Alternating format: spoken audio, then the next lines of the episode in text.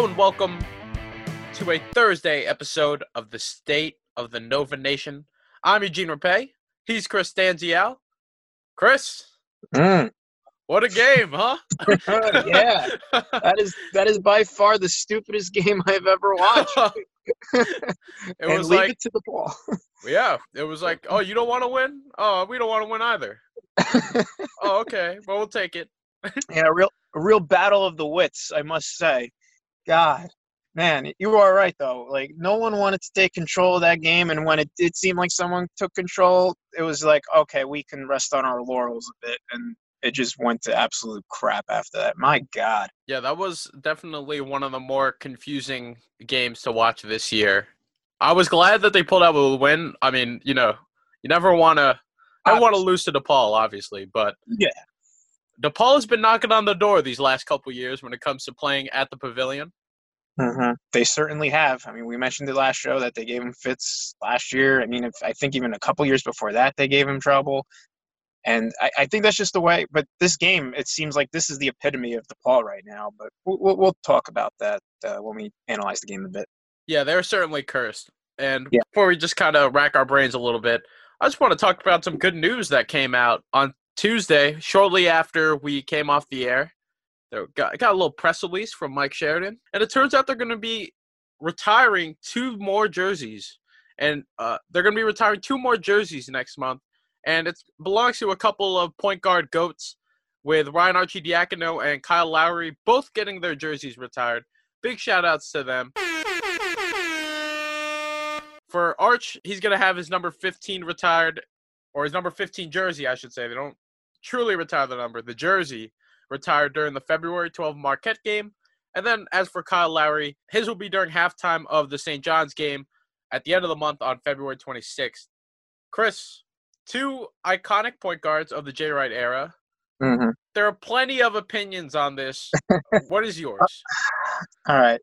Well, let's start with, I'd say, the less controversial one, in my opinion, and that would be Kyle Lowry. I mean, look, we were kind of speculating we were talking about Allan Ray's jersey retirement, and we were like, who's next? And we were like, oh, probably Kyle Lowry. And we were like, oh, well, you know, he didn't play. He didn't play four years at Villanova, but he did play really well the two years he was there, and he's he's really made a name for himself in the NBA, and that's more so maybe why they would probably go with it. But I'm I have no qualms with it whatsoever. He was the point guard on that 05-06 team, probably one of the best teams Jay Wright's ever assembled. I have no problem with it whatsoever. Ryan Arcidiacono. All right, look, love him. He symbolizes the turnaround of this program, if we're being honest. And you know what? Maybe that is enough to warrant his jersey retirement. But between his play on the court for the first three years, which was okay, junior year Arch was much better than freshman and sophomore year Arch. He did hit some big shots for sure, especially freshman and sophomore year. And then senior year, he did take off. I'll give him that, especially in the tournament. Me and you have discussed that ad nauseum, how great he was in that tournament. But I think my problem with it is that he's it's so close to him leaving the school. It's only been four years. When I think like Allan Ray, I thought he had much better stats than Arch, and he had to wait what what was it like 15 years for it to get retired? I don't really have a problem with the jersey retirement in and of itself. I think it's just so close. I feel like it's almost like you kind of reserve that for like someone who like was really really freaking good over a long st- stretch of time. But I, I don't know. I'm kind of 50-50 on it. What what do you have to say? Kyle Lowry getting it is definitely deserving. I know that some people think, oh, he didn't go all four years, or yeah, you know, he was solid when he was at Villanova, but his best basketball really came when he was in the NBA. But I think Kyle Lowry, you know, he's one of the more recognizable Villanova basketball players just because of his NBA success, and he is a champion. He's got a gold medal. He did have a solid two years at Nova, like not taking that away from him but I- feel like he's still a great figurehead. Like, yeah, you know, the relationship was a little rocky in the beginning, but he emerged to be one of the more important players in Villanova history, hi- along with him, Randy Foye, Allan Ray.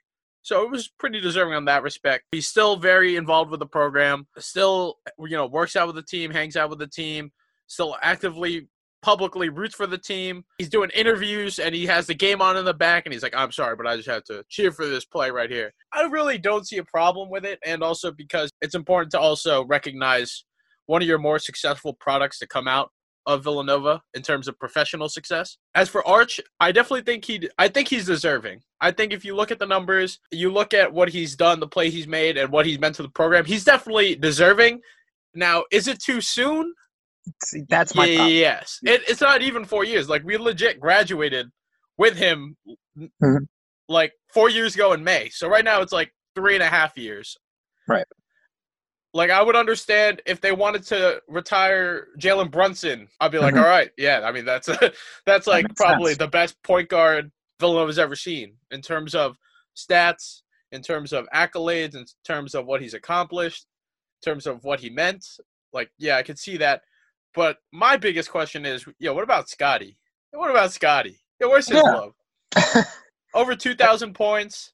He also had his iconic moment, one of the more famous shots, probably now got bumped down because of the Chris Jenkins one. But that 2009 coast to coast play in the Elite Eight, that was huge. That was huge. He was, and he was an AP All American his senior year. Uh, that was like something that was like unprecedented for like Villanova at the time. Yeah, and Arch deserves it for sure. But I just feel like Yeah. we, we gotta wait a little bit here. You know, there's there's a queue here. Like, why did Jim Washington have to wait like 50 years? I would like to see Scotty next at least. Yeah, and that that's my problem with it. It's it's the fact that I don't know, not, uh, not that there's more deserving players in front of them, but there's just equally as deserving players in front of them in the whole grand scheme of things. And and then that's why. And I look, like I said before, I understand what he means to this program. He is the face of the turnaround. He is the face of the 15-16 national championship team. If we're being honest, he's he's what he stands for and what he did. It epitomizes all the Villanova cliches that everybody loves to talk about. And you know, me and you like making fun of those every so often, but you know, I think there is some validity to it. So I I do think he is deserving for that. The symbolism uh, behind him and what the, the important shots that he hit against Syracuse, against Kansas, and then the, his whole entire tournament run in 15-16 where he put it together. And you know, I remember all those stories coming out about him uh, with his parents going to Villanova and all that. He's quintessential Villanova, and I guess for that he definitely deserves it. And he did play well on the court as well, as I said. But I, I just feel like there might be one or two more people before he were to get one, and and that's that's my qualm with it. It's not the on court performance, and it's not His it- resume is definitely good. Like it fits Yeah. everything you would want. Like national champion, check. Big East Yeah. regular season tournament titles, check. Over 1600 points, over 500 assists, check. And obviously, you know, he was a winner and he was a clutch man. I have no problem with it. Would I've liked to see, you know, a couple other guys first? Yeah. But at the end of the day, I guess the timing or the schedule, you, I don't really, I, get, I don't know what the, you know, we don't know what goes on in the communications department there, but they have said before that sometimes the scheduling has gotten in the way of things. So I don't know if that's what's holding back Scotty, but we'll see. I would like to see Scotty Reynolds get his due next, though. That'd be nice. Yeah, him and Dante. Does Dante Cunningham have have? I don't think he does. But like uh, him and, and Dante Cunningham at the same time, pretty cool. Gotta hit up those uh, 09 guys with some love. I mean, really, Dwayne Anderson, even like Shane Clark, that whole that whole class. I know Scotty was a year behind him, but still. Oh, I'm looking at the list of retired jerseys right now, and there is no one from the 09 team. Yeah, so get some of those guys on there too. Scotty, Scotty, I mean, Scotty, really? Scotty. I don't know. I, I, I it's maybe something happened. I don't know. I don't know if it has anything to do with what happened during the 2010 tournament, but yeah, the fact that he hasn't got his number called yet is a little, little weird. We'll see. Big congrats though to Kyle Lowry and Ryan Arcidiacono. That is definitely a huge deal, especially for a college that you both love very much and you guys have represented very well. You know, Lowry taking the team back to the Elite Eight, Sweet 16, one of Jay Wright's first part of his first deep runs into the tournament, and then obviously going on to achieve success in the NBA. And then Ryan Arcidiacono with what he's accomplished over his four years, over 110 wins. I think it's 117 wins, national championship, Big East tournament, and regular season titles, and continually proving people wrong about whether or not he would have made it to the NBA because he is killing it with the Chicago Bulls, and they seem to love him a lot over there. So big shout out to the both of them. Congrats on your jersey retirements, set to happen next month. I'm sure that's a got to be a thrilling time to get that call or to get that news. Like that's got to feel pretty good. All right, so now to more, uh, a little more stressful topics. Uh, let's talk about that Villanova DePaul game from Tuesday night. DePaul's cursed. DePaul's Yeah. cursed. I, you know, I I watched the beginning of that game and I was like, oh my god, we are gonna get smacked by the Blue Demons right now. Like this is actually happening. What was it like a twenty-one to eight start? Yep. Demons, something insane like that. Twenty-four or no, it was twenty-one. Yeah. And then Nova rallies back, takes the lead at half, takes the lead early in the second half, gets in front, has about a double-digit lead in the closing minutes of the game, and somehow, some way, through turnovers, through mistakes, through miscues, DePaul is able to climb back into it, tie it up. Saddiq Bey has a shot to win it in regulation, misses, and then we head into overtime with the Blue Demons, where Villanova was able to come out in front, come out on top to defeat the DePaul Blue Demons 79 to 75. DePaul did not hit a shot for the last two and a half minutes, and we saw a solid game from Collin Gillespie, who was pretty big, pretty big time in the second half and in overtime. 21 points, was excellent from the free throw line with 9 of 10 shooting. Then you had Jermaine Samuels with 15 points and 6 boards. Saddiq Bey had another solid game, 18 points, 4 of 8 from deep, 7 of 13 overall. Jeremiah Robinson Earl continues to eat the boards, continues to eat the glass with a 13 point, 13 rebound double double. No real notable performances off the bench, just three points for the Cats, and that just came from Justin Moore, who was one of seven overall. And then on DePaul side, Charlie Moore coming in hot with a game high 29 point performance. Paul Reed was a double double machine that we anticipated, and he had an impressive 18 point, 15 rebound performance. Jaylen Butz added 16 points and six boards. Chris, Mm. I'm happy we got out of this alive, but what can we take away from a game like this? We're going to take a little break from Big East play this weekend when we welcome the UConn Huskies, but what can we take away from this DePaul game on Tuesday night? late game execution has got to be much much better and I, I wouldn't really say like any game this year where it's been like okay like this was like a huge problem outside of the couple inbounds against kansas and i'd say baylor late game execution was pretty horrendous but how do you turn the ball over what was it like four or five times at the end of the game and it was all off inbounds. It was all off just sloppy passing in the backcourt. Turnovers at half court too. There was that one where I think it was Gillespie and Bey kind of like fought for the ball, but then I forgot who picked it off and then drove it down for a layup. And it was just like, figure it out. I, I just don't understand what why it's so hard to inbound the ball and to just keep possession of it. But look, it's been Villanova's problems for God knows how many years. So I, I think that's what we got to take away from this is that they got to get better in late game execution. And now that I come to think of it, there's been a couple more games that it was just been like, okay, why why is this team hanging around? And that was actually our biggest problem at the beginning of the year. It was just why are these teams hanging around? And this time they let DePaul hang around. And yeah, you know they were down big early, and you know what? That's fine. There was a lot of ball game left. They locked down on defense. They started hitting their shots like they're supposed to, and they had a sizable lead. They had a nine point lead with two and a half minutes left in this game and they proceeded to blow it. That's not good. That is not good. And you can't be doing that at home against DePaul. And I know DePaul's better this year, but you can't be doing it against DePaul because other teams will take advantage of it. And the overtime effort was great, like you said, uh, especially defensively and holding down DePaul to not uh, not hitting anything at the end of the game. And then props to Collin for hitting some big time free throws, going nine of ten from the line on the night. Jermaine Samuels hit some couple, uh, hit a couple at the end there to ice the game. So it was just like, I don't know, it was just a stupid game, as I said earlier. I, I really don't think there's much to take away offensively or defensively. I think everything kind of happened the way we were supposed uh, expected it to happen. But the late game execution, it's got to get better, and you got to be more careful with the ball. Yeah, I, can't say you know everything went down the way that we expected it to. First of all, I didn't expect DePaul to come out firing like that in the beginning.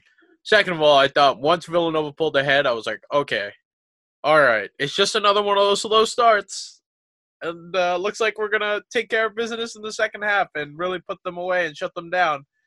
And then just letting them back into it. The last couple of minutes, you had a ten point lead. it just evaporated, and then we're heading into overtime. I was interested to see how Nova would react there. And I was glad to see that they regrouped in overtime. They're able to get the win. I thought Jeremiah Robinson Earl, obviously, he's been great on the glass all season long, but he was excellent defensively in the paint. I thought he was solid. Didn't really look like Nova could stop Charlie Moore, but I thought overall, as a team wide effort, I thought it was pretty solid. It wasn't too bad, especially down the stretch, but the turnovers, that's what that's what killed us, I think. And overall this season, Nova, they don't really do a bad job when it comes to taking care of the ball. Like they've been pretty clean on that end of the court, especially lately. Yeah, I was going to say lately we've been actually kind of praising them for their ball control. Yeah, entering the game on Tuesday, they were actually top 50 in terms of the lowest turnover percentages in all of D1 college basketball, which is not easy to do. And DePaul was reckless with the ball themselves, and that did mm-hmm. cost them a little bit. But I just didn't expect those kinds of mistakes I was glad that they definitely glad that they regrouped there because you don't mm-hmm. want to lose to them, but we just haven't seen anything like that. I don't think it's going to be a part of a greater trend. Like I, I really hope this is just a one-time deal, but we're going to have to wait and see. Oh, for sure. I don't I don't think this the turnover thing is I don't think that's going to be an epidemic uh, for the rest of the year.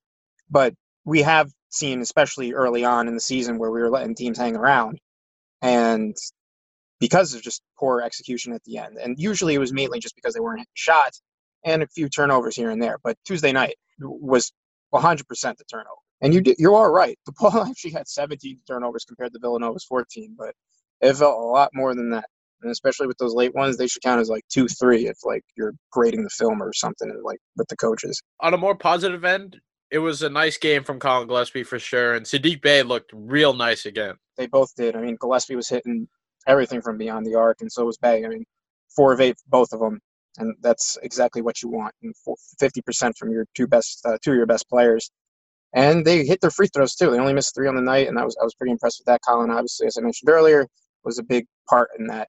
So yeah, and look, Jerry, he had the 13-13, but like the, the five turnovers was his bugaboo, and that that's just not good. Yeah, that's kind of been his thing all season. Yeah, it's been it's been very hit or miss. And just, and I know I kind of want to keep it positive, but I just want to point out really, really bad performance by the bench. Oh, yeah. Three points is not enough. Yeah. I pegged Justin Moore to do well, and uh, it looks like my hot streak's over.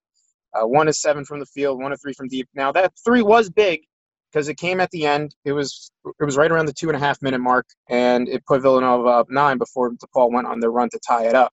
So I thought that was the proverbial dagger, but uh, it wasn't meant to be. I guess Antoine 0 of 1, Slater 0 of 1, DCR 0 of 1. Slater's only played two, Antoine only played three.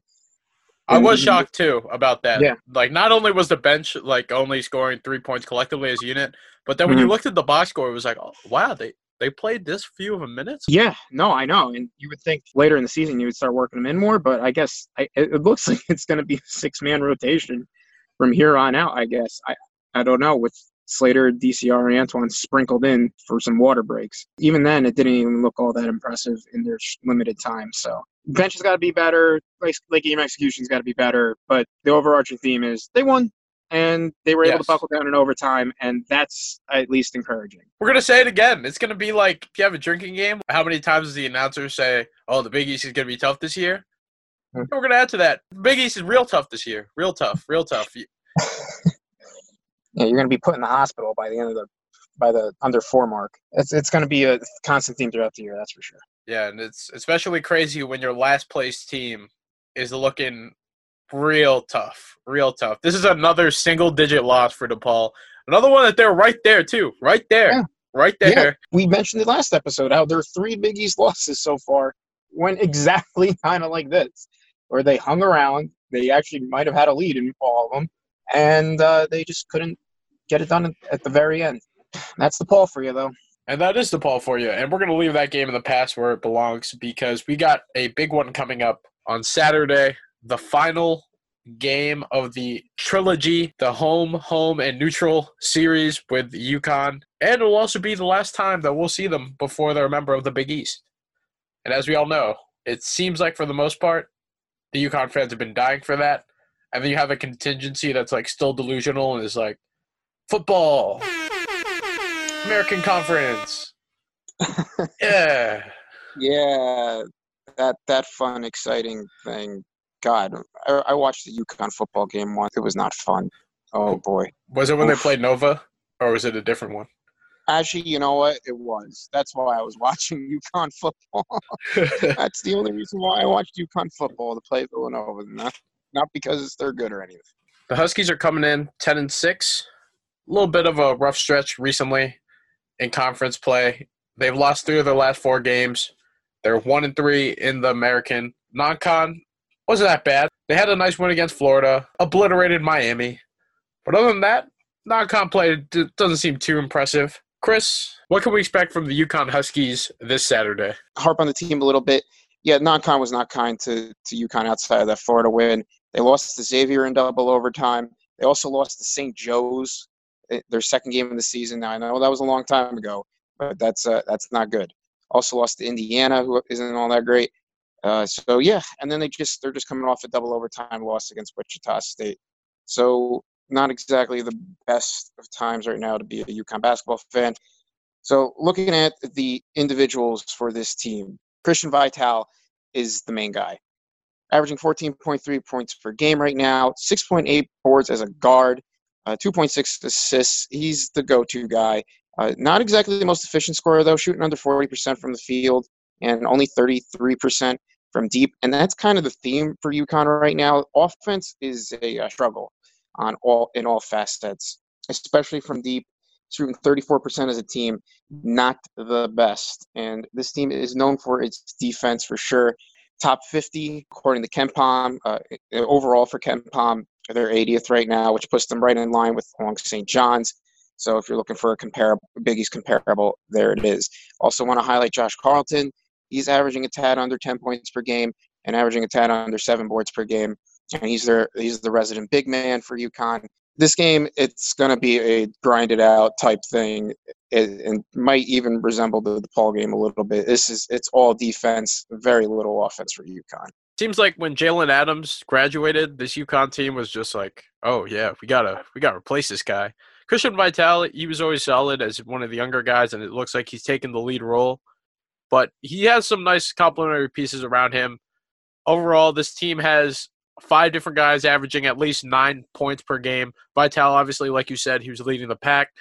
Also, got to highlight James Bouknight, Alterique Gilbert, Josh Carlton, as you said. Tyler Polley was looking like a guy that we should have watched out for, but he tore his ACL a couple days ago, so UConn will be without him. This UConn team, like you said, defense has definitely been their MO this season, and they've done a great job of holding opponents to not really doing that much and not really being that effective. They've held opponents to just 30.6% from the three point line. They're top 40 in defending shots from inside the arc. So buckets aren't going to be easy, and they do an excellent job of forcing turnovers, snatching them from opponents in over 22% of their possessions, a rate that's 47th in the country. Now, while UConn's three point defense has been solid and the numbers are great, it is one thing to note that the teams that they've been facing and that they've been putting together these great defensive numbers against aren't exactly three point happy teams. If you look at their season as a whole, their opponents have just taken 30% of their shots from deep, which is a very, very low number compared to Nova, who is trigger happy from deep.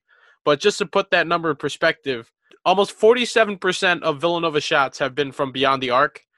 And so yes, UConn, you know, very solid three point defense in terms of percentage, but they haven't really seen a team like this that is exactly trigger happy.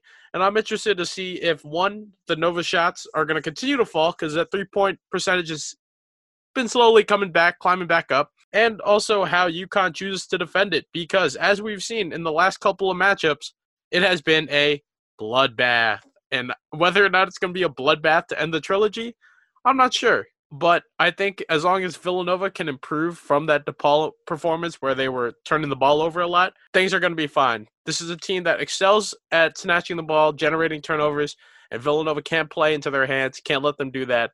And we're going to have to play smart, play together, play hard, core values, shoot the three, shoot them up, don't sleep in the streets, and we'll be moving onwards and forwards in this little break from Big East play. And of course, sweeping the three-year series with the Huskies, which is always nice to give them that reminder of who's the big boy in the league and how because they think that they're gonna come back here and they're like, oh, Villanova's like keeping the seat warm for us, but now it's our time to shine. I don't know where that narrative has come from because we've smoked them the last two years, and it would be great to do that a third time before they rejoin the Big East. Yeah, certainly would. I, I kind of forgot that the past couple years have just been absolutely brutal. That first one at XL, that's XL Center, I believe it. That's the name of their home arena. That uh, that was a beatdown of epic proportions. And then last year was the uh, JQ coming out game, and then you never saw the court ever again. But yeah, this is uh, a great opportunity to see if UConn's three-point defense is for real, or if it is a kind of a fluke, like you were saying. But we all know Villanova's not going to change their game plan for that. I think they're just going to shoot them up, and hopefully they're not sleeping in the streets and I say Villanova wins by 12. I kind of feel like the blueprint is there, and we can obviously take what we've done the last couple of years. There's no Jalen Adams, which helps things out. Sure, Villanova has some new faces, but I think, you know, not having a dynamic guard like that definitely makes your defensive assignments a lot easier. Christian Vital and Alterique Gilbert, you know, they've looked great uh, as freshmen or as underclassmen to Adams, but it's just not the same thing. And we've seen that in Vital's numbers, nowhere near the production that Adams was able to create. I'm interested to see the job that Villanova can do on him. Hopefully, it's not going to be like Charlie Moore. Hopefully, we see more of like what we saw with Mac McClung. Villanova has to play a clean game. Can't let UConn dictate the pace. And most definitely can't get off to a slow start like the one we saw against DePaul. Right, exactly. Hopefully, it's a complete game start to finish. So, what's your uh, score prediction here and player of the game? Nova by 12. And my player of the game will be Mr. Saddiq Bey. Ride the ride the wave. Ride the wave. Ride the hot hand. Ride the wave. I'm gonna go with JRE on this. I think he's gonna have a fun task going up against Carlton. I, I'm sure he'll get matched up with him for most of the game, and I think he takes full advantage of it and reminds everybody why he's a five-star recruit. For those of you who can't make it to the Wells Fargo Center on Saturday, this game will be on Fox Sports 1. Another Saturday matinee tip off, 12 p.m. sharp. Should be a good one. These games are always fun. UConn always gets up for them, even though they know that they're about to get smacked. At least that's how the last couple of years went.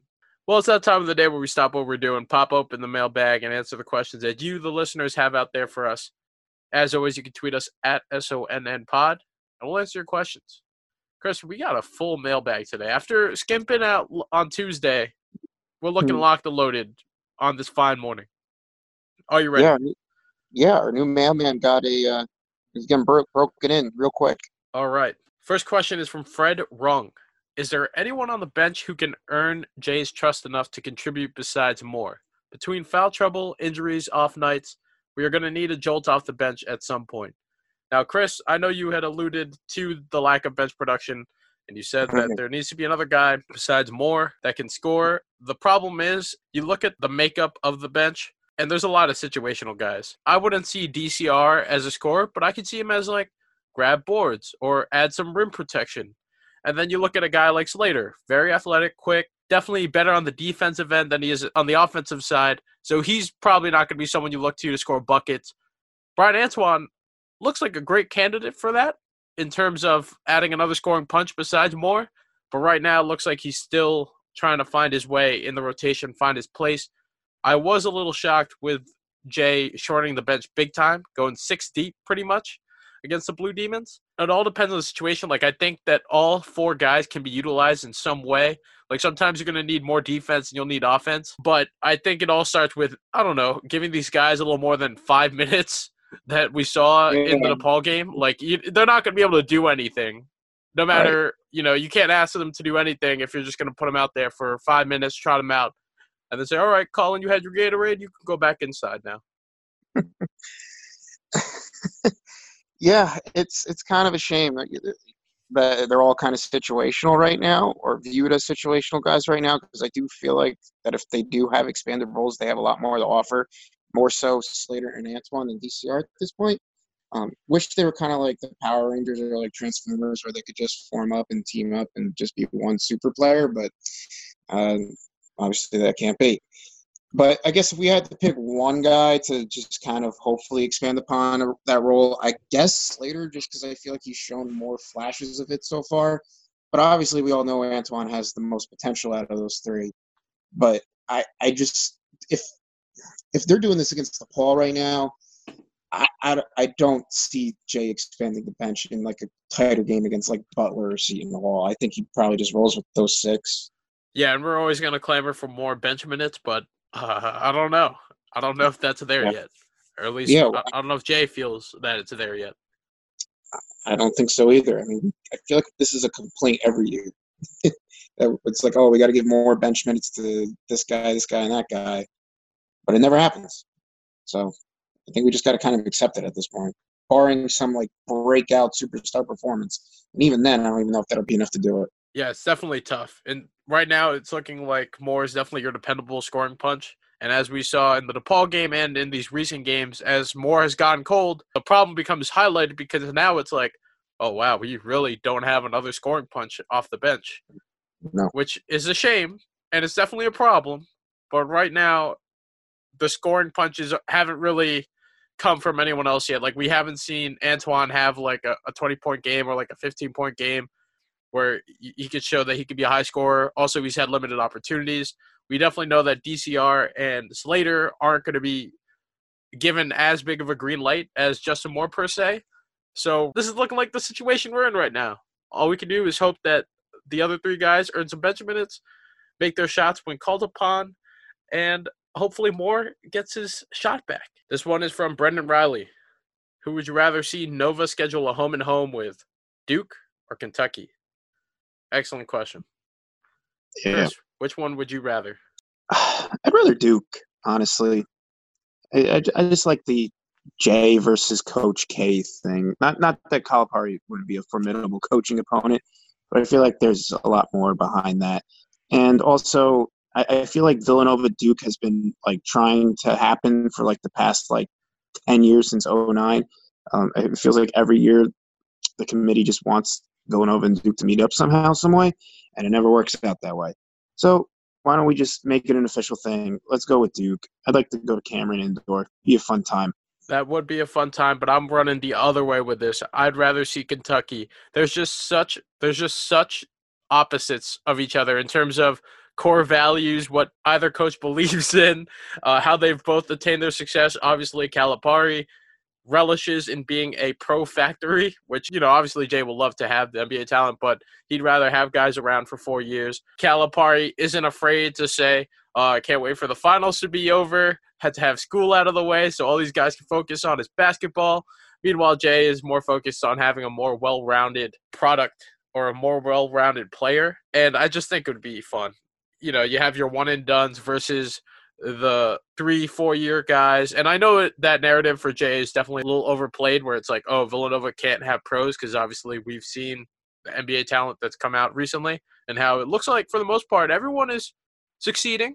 They're finding minutes. They're they're getting a role in the rotation for whatever team they're on right now. So I think it would be nice to just finally shut some people up and get some dubs in non-con play while these inexperienced 18, 19 year olds are like, oh, wait, we can't just do what we did in high school and just steamroll teams? Oh, oh, oh, oh, oh, dang.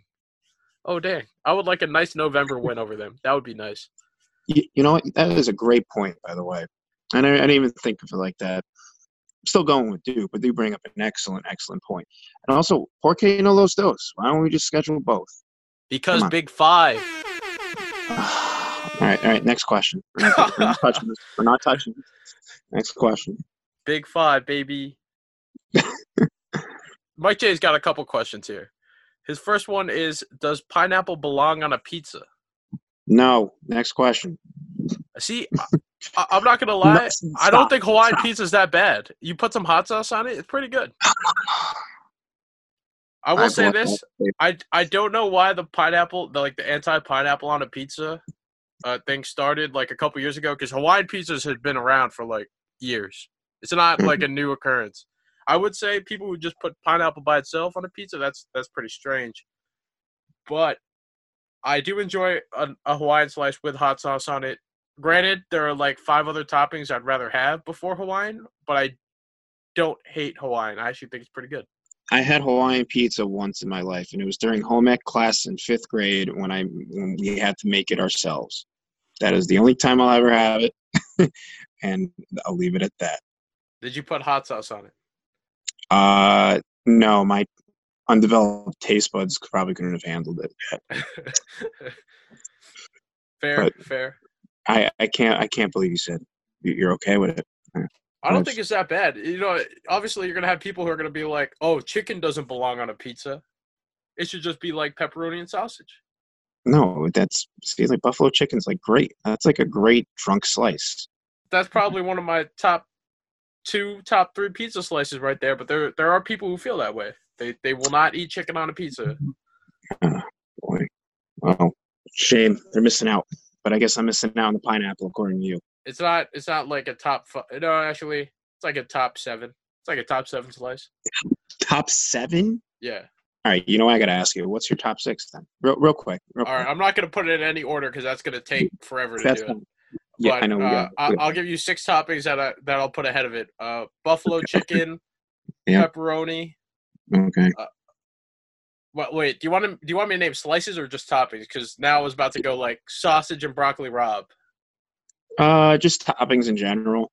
All right. So let me start over. Buffalo chicken, pepperoni. I'll say sausage. I kind of feel weird just leave it there, so I'll just say sausage and broccoli rabe. uh, barbecue chicken's pretty good. Uh, margarita. That's a great pizza. And oh man, oh man, oh man, man. You might. I, I have one in mind that I think I know you like that we we Yeah. both yes. had one Yeah, one it. night. Send it. It was uh, Gen- General Style chicken. See, that was good, but I wouldn't put that in my top six. What you think pineapple is better than that?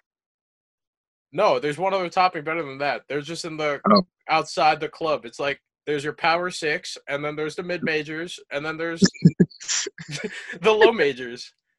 Are you call, are you calling pineapple the Wichita State of pizza toppings? It's more like a Dayton. Okay, but I like but I like Dayton. Uh, yeah, these are yeah. This is one of my controversial food opinions. Yeah, there is a pizza topping that I'm like blanking that I know I had probably in the last like month. Whatever. You get my point. You get my yeah. point. I'm, I'm sure the my point. Yeah, I can't wait to hear Right. everyone fire at me about pineapple on a pizza.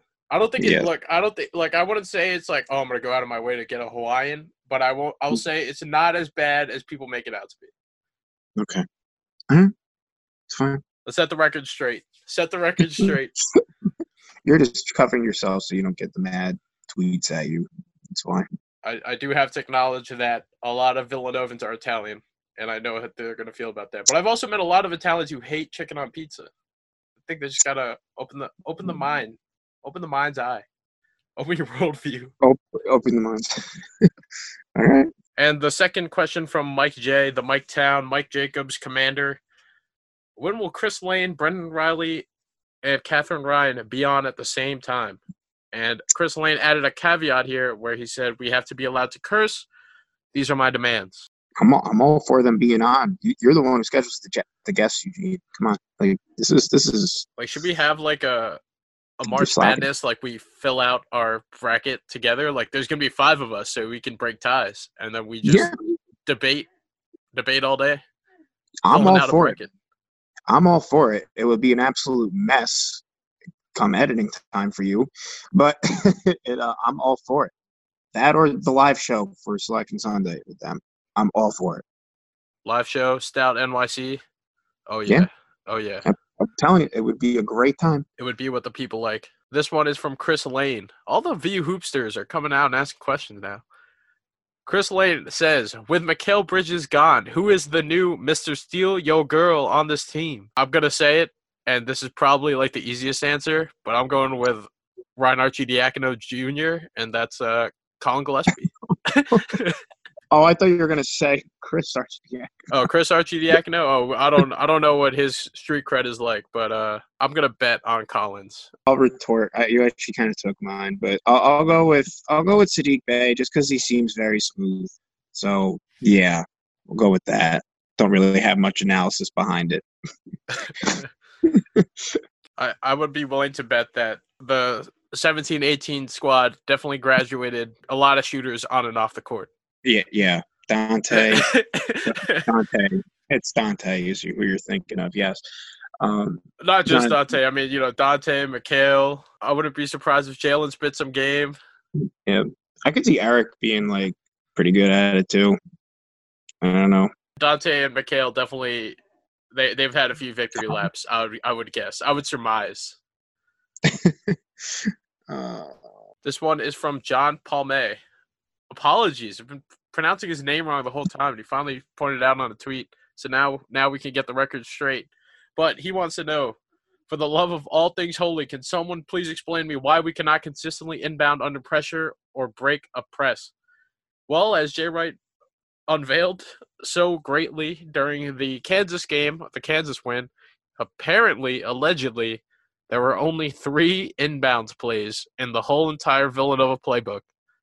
Now, you can take that out however you like, whether it's Jay giving coach speak, whether that's actually the real deal, and that would explain a lot. I don't know. But either way, three, I don't think you have to be a basketball expert to know that that feels a little too low. it certainly is. It's just absolutely ridiculous. It's been going on since I started watching in 0506. We're actually 0405, but point still stands. It's been going on way too long. I don't know if it'll ever get fixed. Yeah, and in terms of the press, I feel like sometimes when we inbounds the ball, it's exactly who the trap or the pressing team would want it to be against. So it's like, Yep.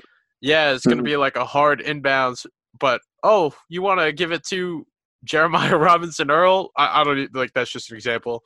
Or like, you know, we're going to give it to a non ball handling person or someone you wouldn't typically expect to be able to dribble past a double team or anything like that and force them to do it.